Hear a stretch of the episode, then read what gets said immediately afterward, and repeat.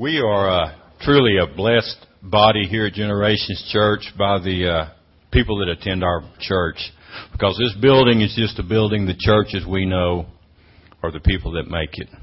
I've been blessed to be in this church since about 1998 when we were uh, downtown off the square. I was also able to help in the uh, construction of the church. And in that time of, of working here, I've been associated with Brother Jeff Farris. He is a man that I, I hold in high regard. I kind of look at him as a, a mentor. He's a successful businessman, successful husband, father, grandparent, but he also is a wonderful Christian man. We're lucky that him and his wife are, are part of this family. We're blessed. And Brother Jeff's going to bring the message today. So, Brother Jeff, we give it to you. All right. Good morning again. Happy Father's Day. Uh, thank you for the kind words, JP. We're blessed to be here, and uh, I'm excited about getting to speak today. And before I start, well, let's open with a word of prayer. So, Father, I thank you for your word and for the power and truth that's in it, and uh, pray you would put the words in my mouth. You'd have me to speak, and you'd steal the words from my mouth that are not of you. And anything that I say is of truth, that it would take root in the hearts of those that have ears to hear and bear fruit. If I speak anything that is not of you, I pray it'll fall to the ground and die. In Jesus' name, amen. So I want to talk to you today about four fathers. Uh, those four fathers are your father and my father, the father of lies, the heavenly father, and then I want to talk to you as a father and talk to myself. And when I say talk. I really am not wanting to preach today. I just I'm going to have a conversation with you today and be real transparent and um, hope you get something out of it. I know I got a lot out of it when I prepared it. Um, so let's jump into it. Uh, my dad's name was R.L. Farris. He didn't have a name. He just had initials, R.L. Uh, he was born February the 20th, 1926, and he died October the 7th, went home to be with our Lord 1983. Save you from doing the math, he was 57. When I remember my dad, I remember him as being hardworking, caring, loving, funny. He's a real cut up, practical joker. He is a very supportive father and encouraging. He was fearless in some ways. He was a Christian and he was a good provider. And then he wasn't. And we'll talk about that. This is a Farris family. That's my dad in the middle. He had three sisters, Bert, Mary, and Aunt Pete. Her name was Martha. She was born a twin, and her twin sister died shortly after birth. My dad's uh, father's name was Robert Lee Farris. He went by Rob, and his mother's name was Callie. That name Farris, uh, the Farrises came over from Ireland, Scotland area, and they settled in Virginia and that's probably the, being in Virginia is where the Robert Lee piece came into being.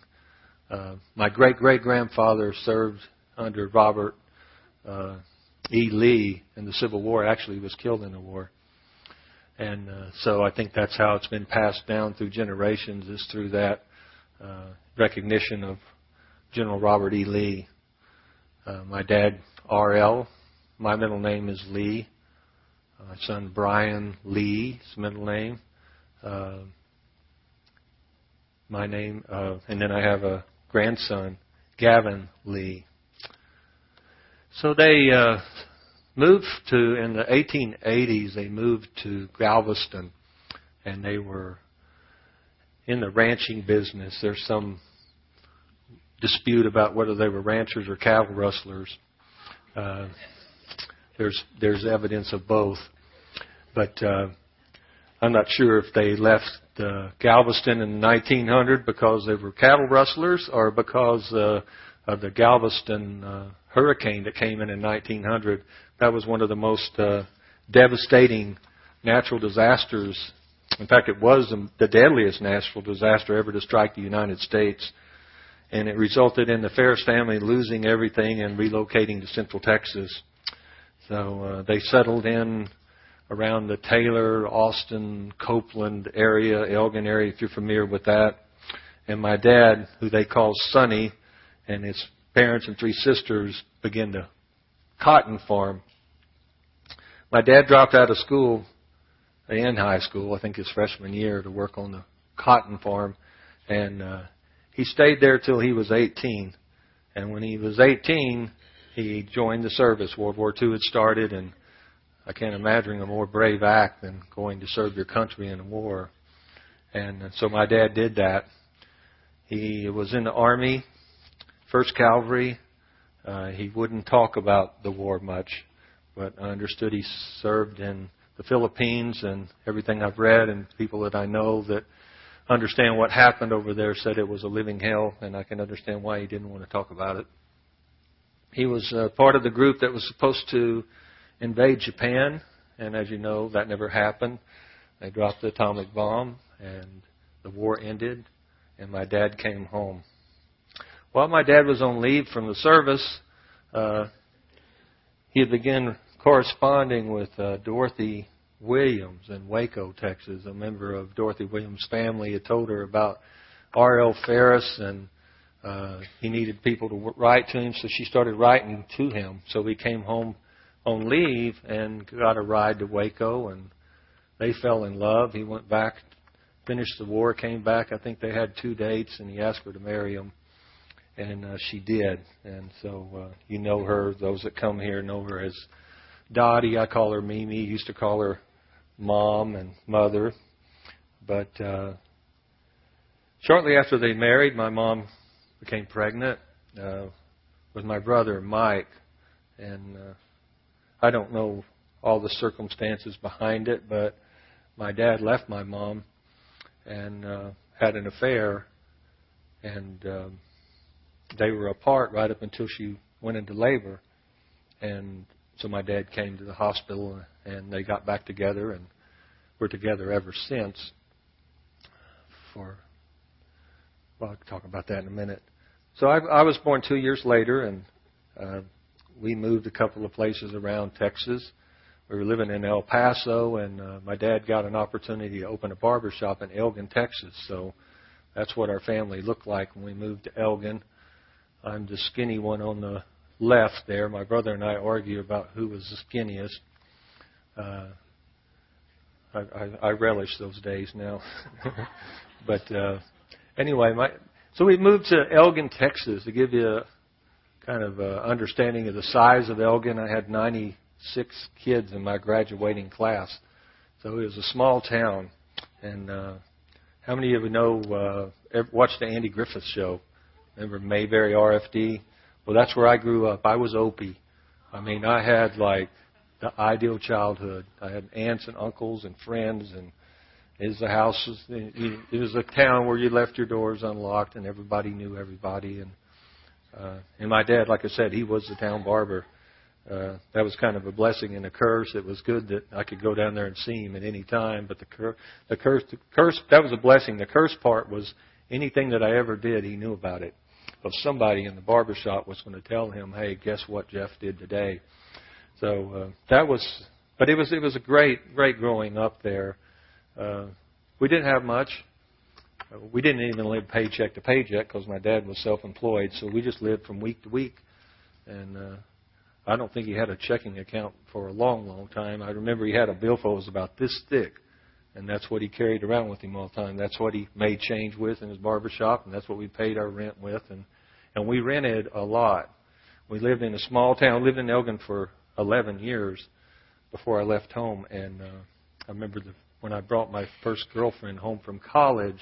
That's all we did the first day was I drove her around and show her where I used to live. I used to live there, used to live there, used to live there. We lived in eight different houses in the 11 years we lived in Elgin. But uh, my dad was a good provider. Like I said, we never lacked for anything. We always had food. We always had clothes. But uh, not a lot of luxuries. Uh, you would have liked my dad if you knew him. He was fun guy. Uh, always playing jokes on people. Um, just a few things come to mind. He was.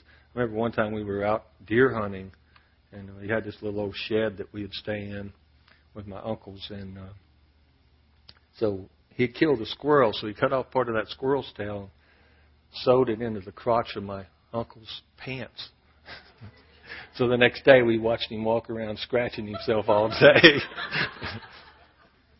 One time we used to fish down on the river. We'd camp out down there. Not anything like a tent or anything. We just had cots or we'd throw a blanket on the ground and and uh, that was the Farrises. And uh, so one of my one time we were out there camping and we were fishing on the Colorado River and it had real steep banks. And one of my aunts had bought a car and it was parked up on the top uh, the, the cliff there. So my dad snuck off up there and got in the car, took the emergency brake off, and lay down in the front seat where they couldn't see him. And he started letting that car roll down that hill. And they started going faster and faster. And finally, somebody noticed it. And we tore the entire camp up trying to get to that car before it rolled in the river. And of course, when we're all screaming and hollering and running toward it, he sits up and just laughs at us, put the brake on. My dad was fearless in several ways. Uh, going to war was one of them. Uh, Eh, but he was not afraid of snakes. How many of you are afraid of snakes? I am deadly afraid of snakes. Part of it has to do with him, though, because he played so many jokes with us with dead snakes. So I don't understand why he would do that. One time he's coming home from work and he killed a rattlesnake on the road and he put it in the trunk of the car. Comes in the house and says, Jeff, go out and get that flat tire out of the trunk of the car and take it by the garage in the morning. So I go out there and pop the trunk and there's this rattlesnake laying there. He killed one one time and put it between the screen door and the front door. He laid down there the, on my bed there by the window by the front door late at night. And I come in from a date and I opened that screen door and that snake fell out. And uh, he almost spanked me for what I said, but uh, that's the first time I called him a bad word, and the last time. But that was my dad. Um, my dad my, my mom was the spiritual head of our household. Um, my dad attended church when he was young. Uh, I don't think he was going to church when he met my mom. His attendance as we grew up going to church was sporadic. He would go to church and then he wouldn't go to church. We'd go to church every Monday, Sunday morning, Sunday night, Wednesday night. We went to the little Church of Christ there in Elgin, and uh, and sometimes he would be involved, and sometimes he wouldn't. My dad was uh, uncomfortable in front of people. I think it had to do with his lack of education. He didn't have high self-esteem, and he was terrified to get up in front of people. I can still remember feeling sorry for him, even, even as a small boy in the Church of Christ. They take communion every Sunday, and uh, he would get up to serve communion with whoever else was supposed to do it that Sunday, and he was just it was just very painful to watch him have to go through that. But um, that was my that was that was uh, how I was raised in the Church of Christ, and I was raised with a belief that I saw in my father and what he believed is that there's a God, we have a Savior, and that God sits on His throne. He is a ruler, and you better not mess up or He'll get you. And there was no understanding of God the Father, our Heavenly Father. It was God, our Creator. So that's how I grew up, and that's what I believed for a long time. I left home, went to college. Uh, my parents were both pretty athletic, and I was blessed to have some athletic ability, and that's how I could afford to go to college on a baseball scholarship. And I did that for the first two years, and then I was injured and I had an uncle that was kind enough to give me a job and let me live with him, and I made enough money to finish college. And uh, so I moved to Brownwood and uh, worked in a hospital there. Uh, after a while, my parents moved to Brownwood. My mom uh, got uh, registered as a histologist, and my dad opened a shop up in Brownwood, and we lived our lives. I got married, had two sons, and um, then something happened to my dad. I, I don't know to this day what it was, uh, but he just kind of disappeared from us in life. He lived with my mom, but they didn't really have a relationship, and he didn't want anything to do with me and my family. It's not that he would run away if we went over. He just had nothing to say, and when I went by his shop, he didn't want anything to do with me. He had developed this whole other circle of friends. Wouldn't go to church. Uh, even people that I went to church with to say, "What's wrong with your dad?" I went in there and he was mad at me. So we never never knew what happened to him. He, uh, I was working in a hospital and I got a call saying your dad's having chest pain. So I sent an ambulance after him and I met him in the emergency room and they brought him in and took him into a room and I went in there with him and he was in a lot of pain. I was holding his hand and he was saying, "Don't go, don't leave me, don't don't leave me." And I'm not a cardiologist, but I could see his EKG was abnormal. And about two or three minutes after they got him in there and hooked him up, uh, he died. So to this day, we don't know what it was in his life that caused him to change the way that he did. But uh, again, I remember him as a good father, but not as a perfect father, just like none of us are perfect. And we'll talk about that. So I want to I want to use this this next uh, couple of uh, pictures or video to illustrate something. So look at these cats. Look at that big cat, his arms around the other one. Just you can tell they're comfortable. Great environment.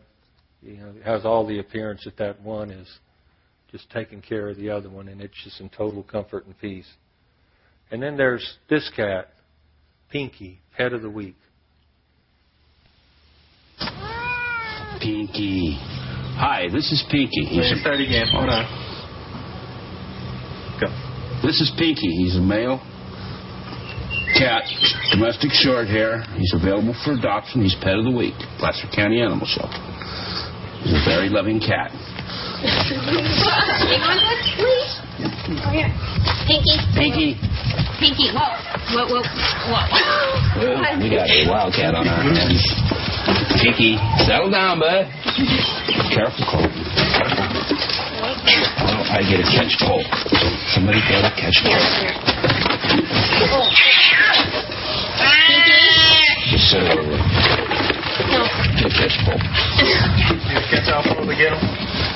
Yeah, because I'm not going to grab him. Woohoo. But, uh, dude. Watch it, he started from there. Just disconnect it from the deck.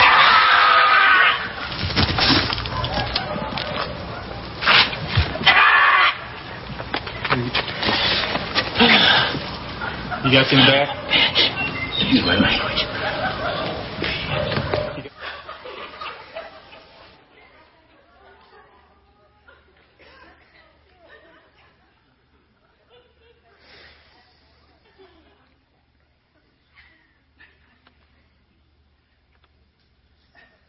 So there's these cats, and then there's Pinky, pet of the week. You know, I don't know what your dad was like. I know what mine was. You look at these two cats and you wonder, well, why are those cats like they are? Well, why are, why are we like we are? Why was your dad like he was? Why why were you the father you were like? You know the good cats, life's good, caring, peaceful. Then Pinky, well, Pinky was angry. He was aggressive. He was fearful. And you could see that act out in his life. And uh, I would propose that uh, that's really what happens to us in life. We'll talk about why we act the way we do. But, you know, I, I don't know what kind of father your dad was, uh, if he was a cool cat or not. But uh, I did a survey. I sent an email out to 50 people last week, and uh, I asked them to respond back with just a few words about that would describe their father. So I got back uh, what I thought I would get back: loving, mentor, a hard worker, a drunk, my best friend, funniest guy, my hero, brave, brilliant, always there for me, the perfect father, a coward, selfish, a great role model, giving, absent, supportive, angry, my coach, a godly man, a teacher, provider, a protector, a good listener, a compass, someone to guide me. When I read that, I probably had the same emotions that some of you had when you saw those words come up there on the screen. Some people hear the word Father and it's only positive memories that come to them. And other people hear the word Father and it's not such a positive memory for, for them. But I want to talk to you about that today. And this message is really for people that are struggling with the relationship they had with their father or didn't have. It's for more people than that, but I think it's particularly for those people. The biblical earthly father characteristics, uh, if you go through the Bible, and, and the Hebrew word for father is strong leader, as provider, protector, counselor. All these things are in the scripture that talk about this is what a father should be a teacher, a good husband, a good son, a role model, Christ like, encourager, disciplinarian. My dad was a disciplinarian. He was, uh, as I said, a barber. So back then, barbers, in addition to cutting your hair, they did shave, shave it with a straight razor. So uh, you know how you sharpen a straight razor? You sharpen it with a leather strap. And so that's what my dad whipped us with. He never beat us. But if you've ever seen a razor strap, it's three thin pieces of leather about this long, all tied together. And when you swing it through the air, it sounds like a gun going off when it hits you. So we would get those spankings like you got where you go around the tree, you know. And uh, so I got plenty of spankings, and I deserved most of them. The two that stand out were I got in a fight at church one time and tore the preacher's son's dress pants. He was arrogant, obnoxious kid, and uh, but he was the preacher's kid, so my dad had to discipline me. So when we got home, I remember he said, "I want to spank you, boy. Go to your room." So I went in there and I waited a long time, and he come in there and shut the door and he said, "You better scream bloody murder." So he took that razor strap just tapped me on the butt. Said, "I'm glad you did that." But then the other spanking that stands out, which is I still think unfair. I think they overreacted. I've shared this before here, I think, but uh, we used to skateboard down the hallway in our house, and uh, he'd mark up the wax floor. And my mom said, "I'm going to spank you the next time you do that." I lost track of time. I'd still skate down, skateboard down the hallway, but you could get a wet towel and mark up the streaks. And get away with it. So I forgot, lost track of time. I'm going down the hallway, skateboard into the living room, and there's my mom getting out of the car. So I think I must have thought if I scare her bad enough, she won't spank me. So I got ketchup out of the refrigerator, squirted it on the floor, laid down, put my head in it, and turned the skateboard over sideways. And uh, so my mom came to the door, and it did scare her. I mean, she let out a bloody yell, and I jumped up and said, Mom, I'm okay, I'm okay, I'm okay. And she wore me out. then when my dad came home, he really wore me out. They sent me to my room, and no supper. I heard them late that evening talking, and I heard my mom coming down the hallway, and I'm thinking, by then, you know, I've completely decided they've overreacted and been completely unfair. And I hear her coming, and I know she's coming in there, apologized to me. She opened that door and said, "Get out of that bed, Jeffrey Lee. I'm going to spank you again." Three spankings. Disciplinarian, forgiver. All of those are characteristics, and you could make a much longer list of when God created man and He created a father these are the scriptures that tell us this is what a earthly father should be like. And you look at that, and some of you may say, "Yep, that was my dad," and some of you may say, "My dad wasn't quite like that."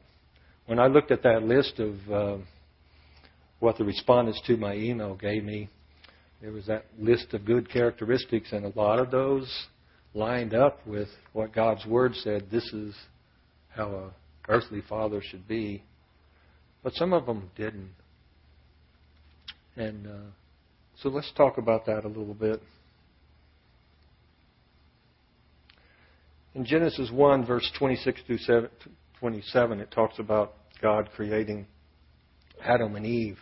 In verse 27, it says, So God created man in his own image. In the image of man, he created him. Male and female, he created them.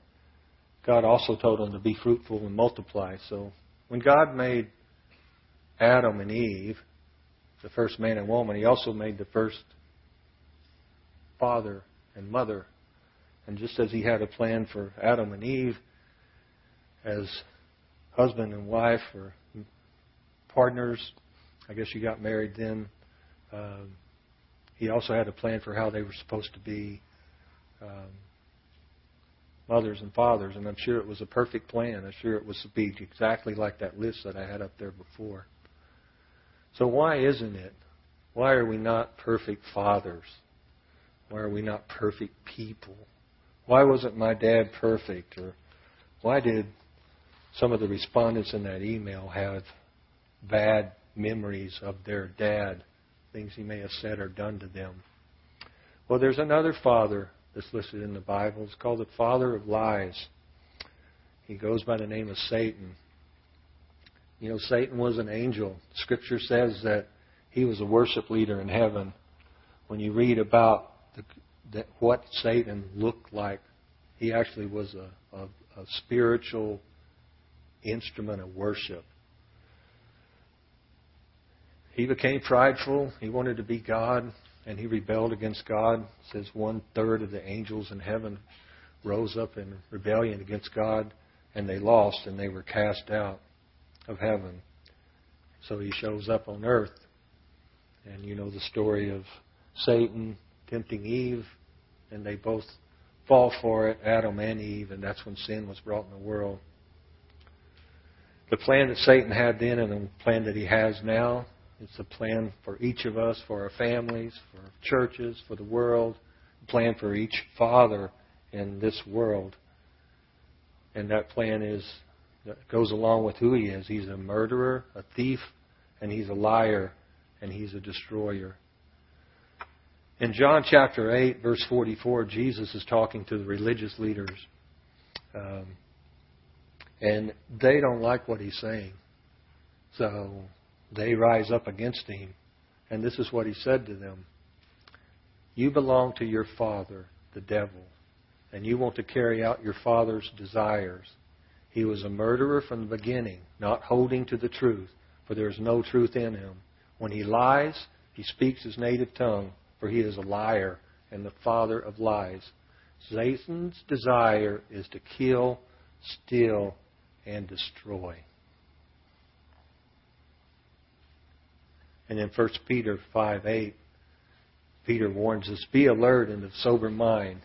Your enemy, the devil, prowls around like a roaring lion looking for someone to devour. And who do lions eat? Lions eat the sick, lions eat the weak, and lions eat the prideful, those that decide they don't need to be in the bunch. You watch any National Geographic or educational show about lions, and you don't see them take on the biggest bull in the herd. You don't see them rush into the middle and trying to take down an animal. They look for the ones that wander off by themselves, that get away and become defenseless, and those are the ones that they eat. When I look back on my father's life and on mine as well, which I'll talk about in a minute, I really believe it's when my father kind of got away from us, got away from what he knew the truth to be, that that's when life became so difficult to him, for him, and that's when he began to act the way he acted.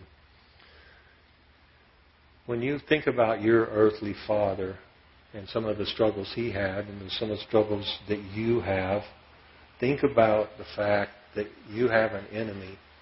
And as I said earlier, his, his desire is to steal, kill, and destroy.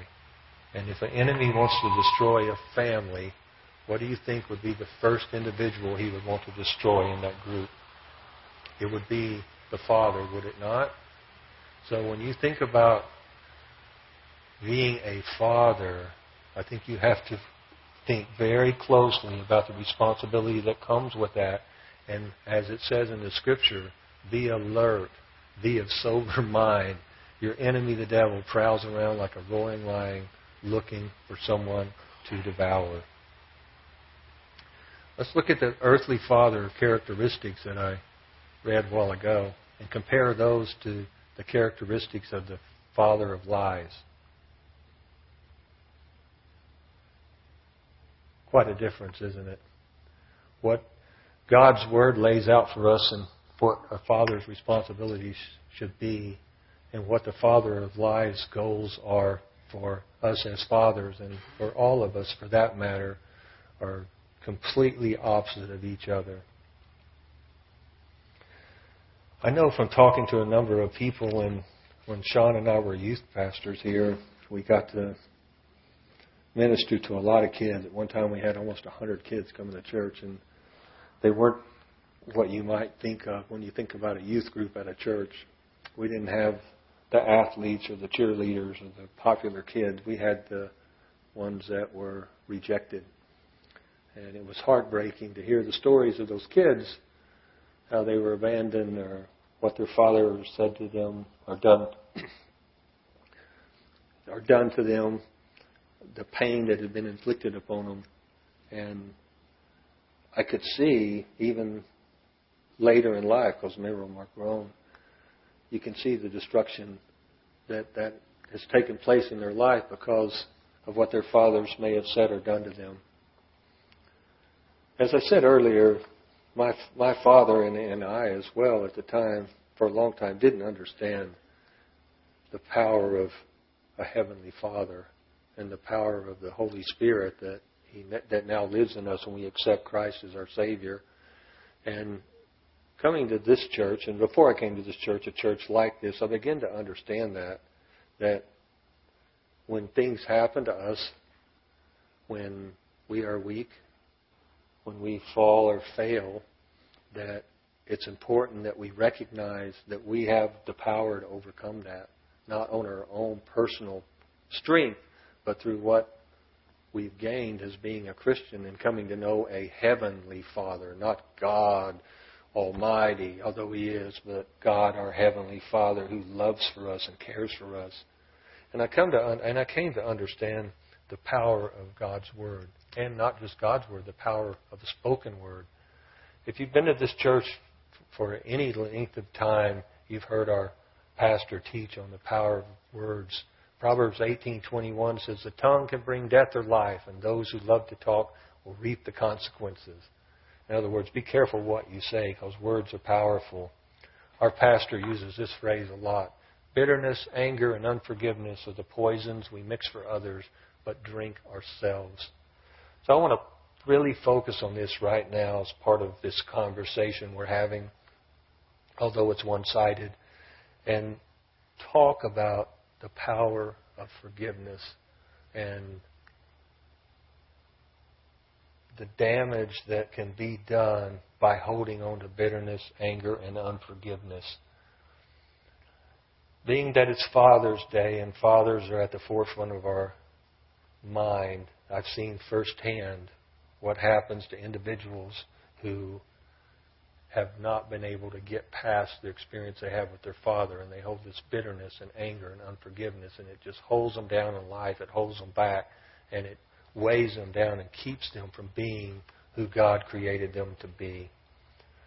But I've also learned that we can take authority over things like that, and I want to do that right now. So if you bow your head right now, I want to lead you in a prayer of forgiveness and a breaking of anything that may have be a hold in your life from something your father did or didn't do or, or said or didn't say.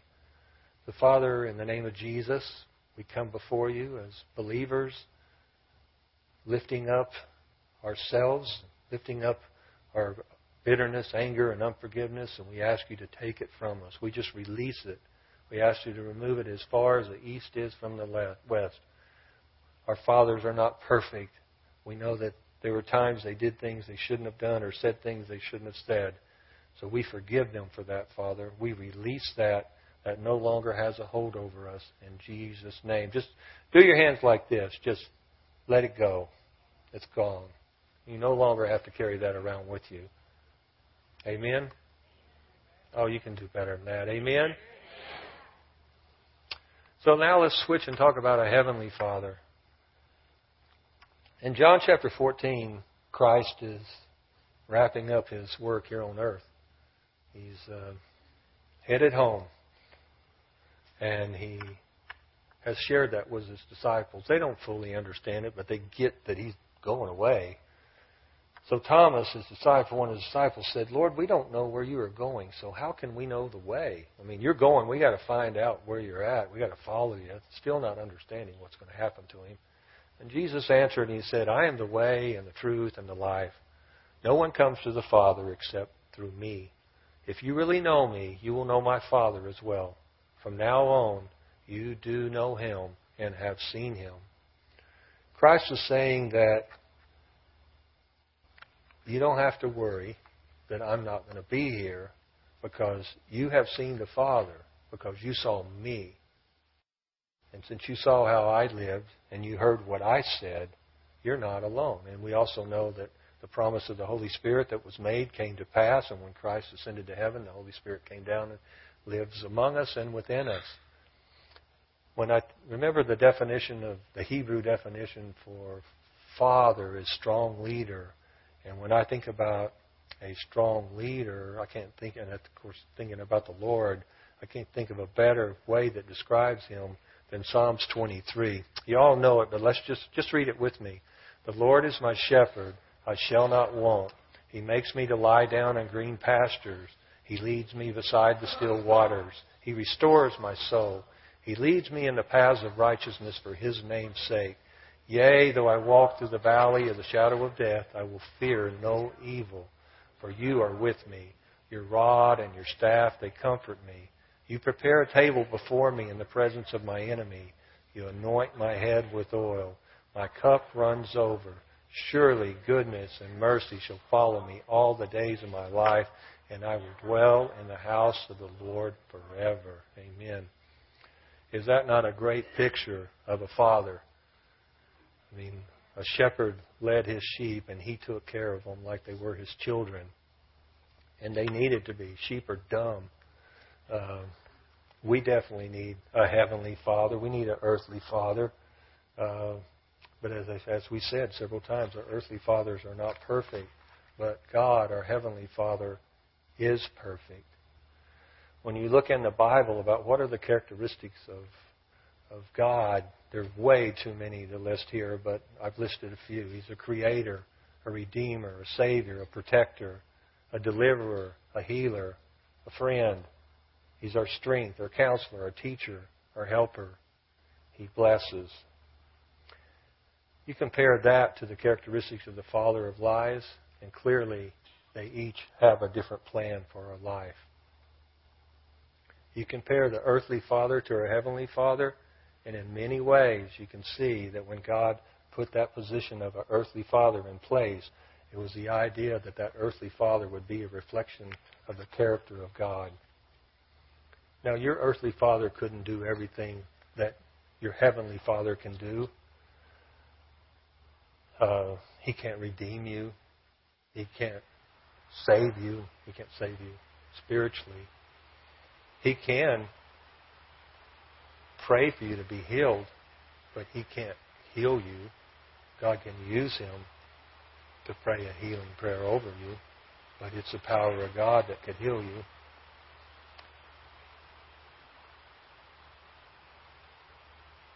Your Father can bless you. Your earthly Father can bless you, not in the same way that your Heavenly Father can bless you. And, you know, I didn't say this in the first service, but that word friend sticks out. You know, I didn't put that on the earthly father side, and there was a reason why I didn't do that. You see, a lot of parents make the mistake of trying to be friends with their kids.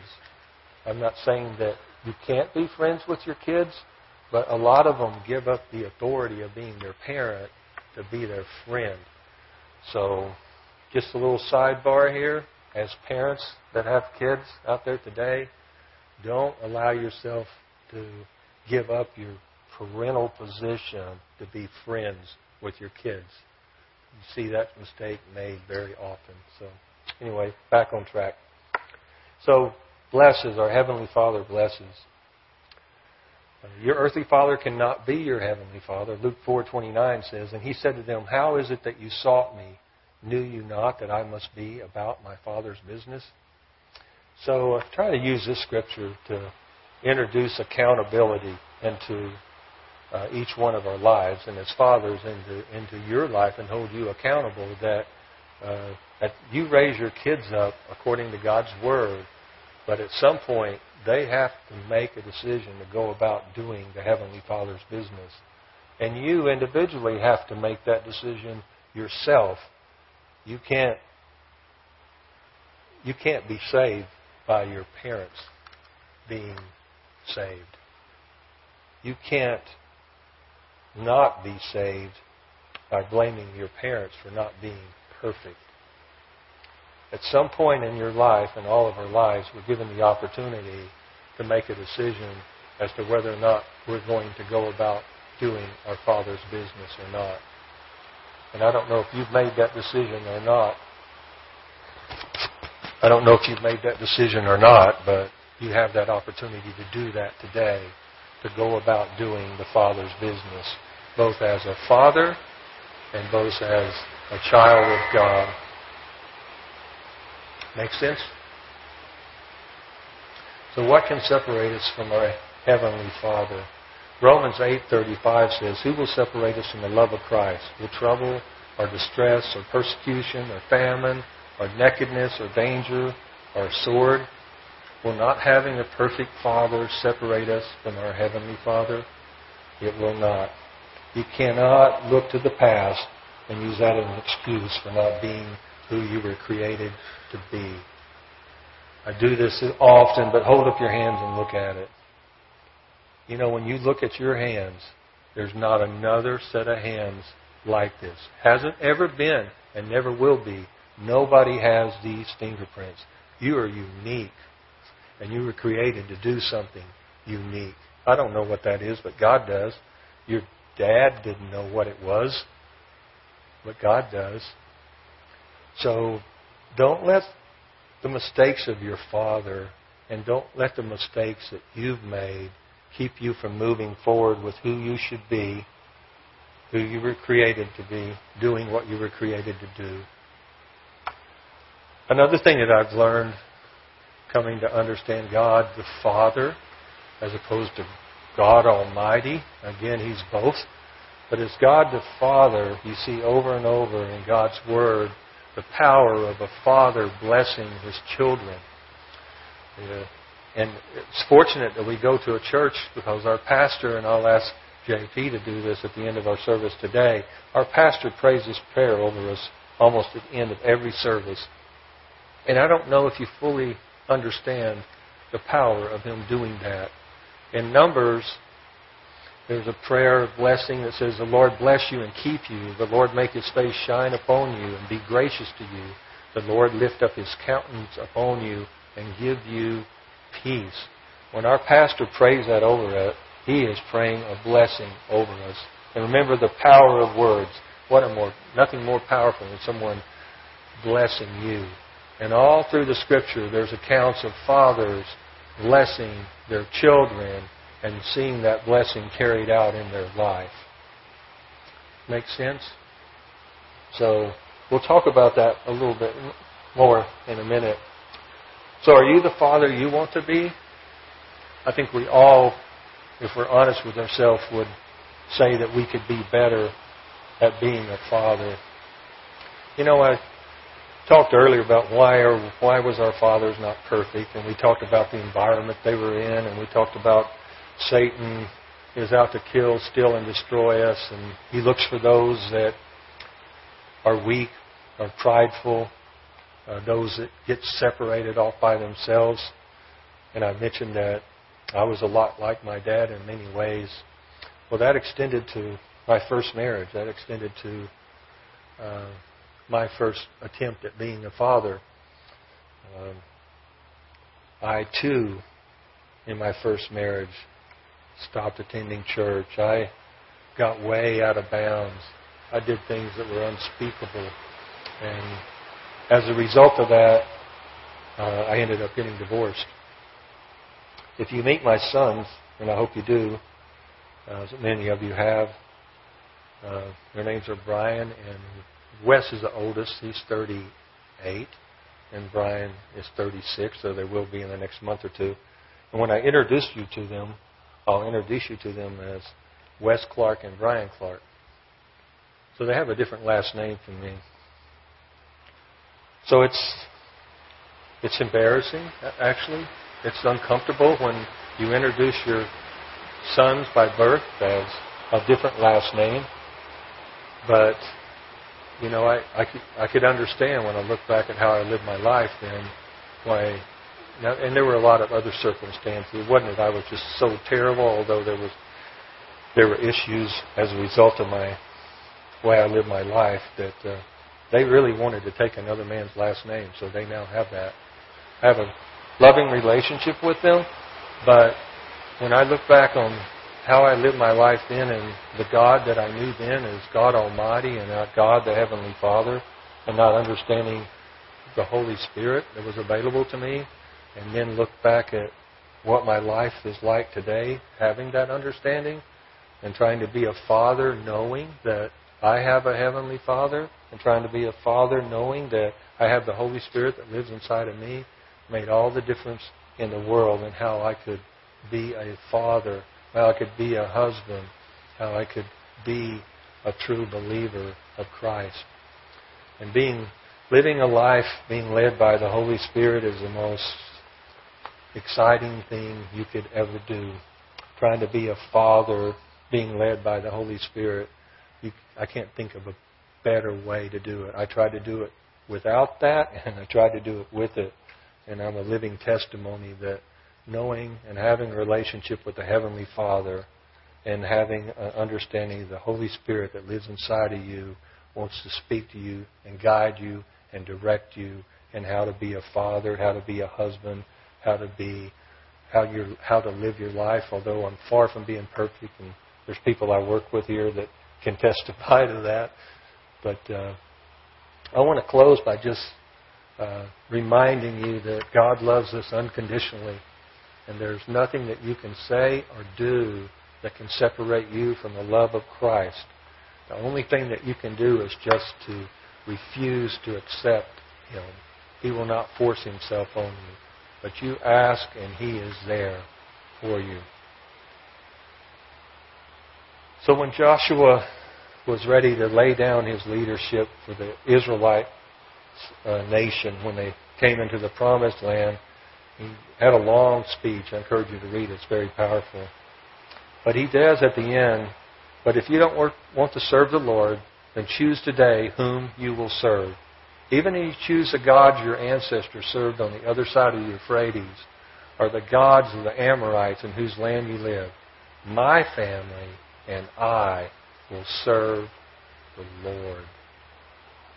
So to the fathers that are out there today, I challenge you Consider making that statement to your family and to yourself that your family will serve the Lord. Choose this day. Choose this day what kind of father you want to be. Choose this day who you will serve. Choose this day to extend and ask for forgiveness. And choose this day to pray a blessing over your household. Every father that's in here today, do not let today get away that you don't pray a blessing over your children. Even if you have to call them on the phone, just say, hey. And when I say play a blessing, I know some people are not comfortable praying. Some people, hey, I don't know exactly what to say. Well, you can go on the internet and print something out and read it, or it can be something as simple as, hey, I just want to let you, I'm just telling you that I want to bless you and that I love you and I uh, love you unconditionally and I'm there for you. I mean, God will put the words in your mouth. You pray and ask Him to do it, and He will be faithful to do that. So don't miss that opportunity to do that. I appreciate your attention. You've been very attentive, and you laughed at all the right times. So, JP, I'll turn it over to you.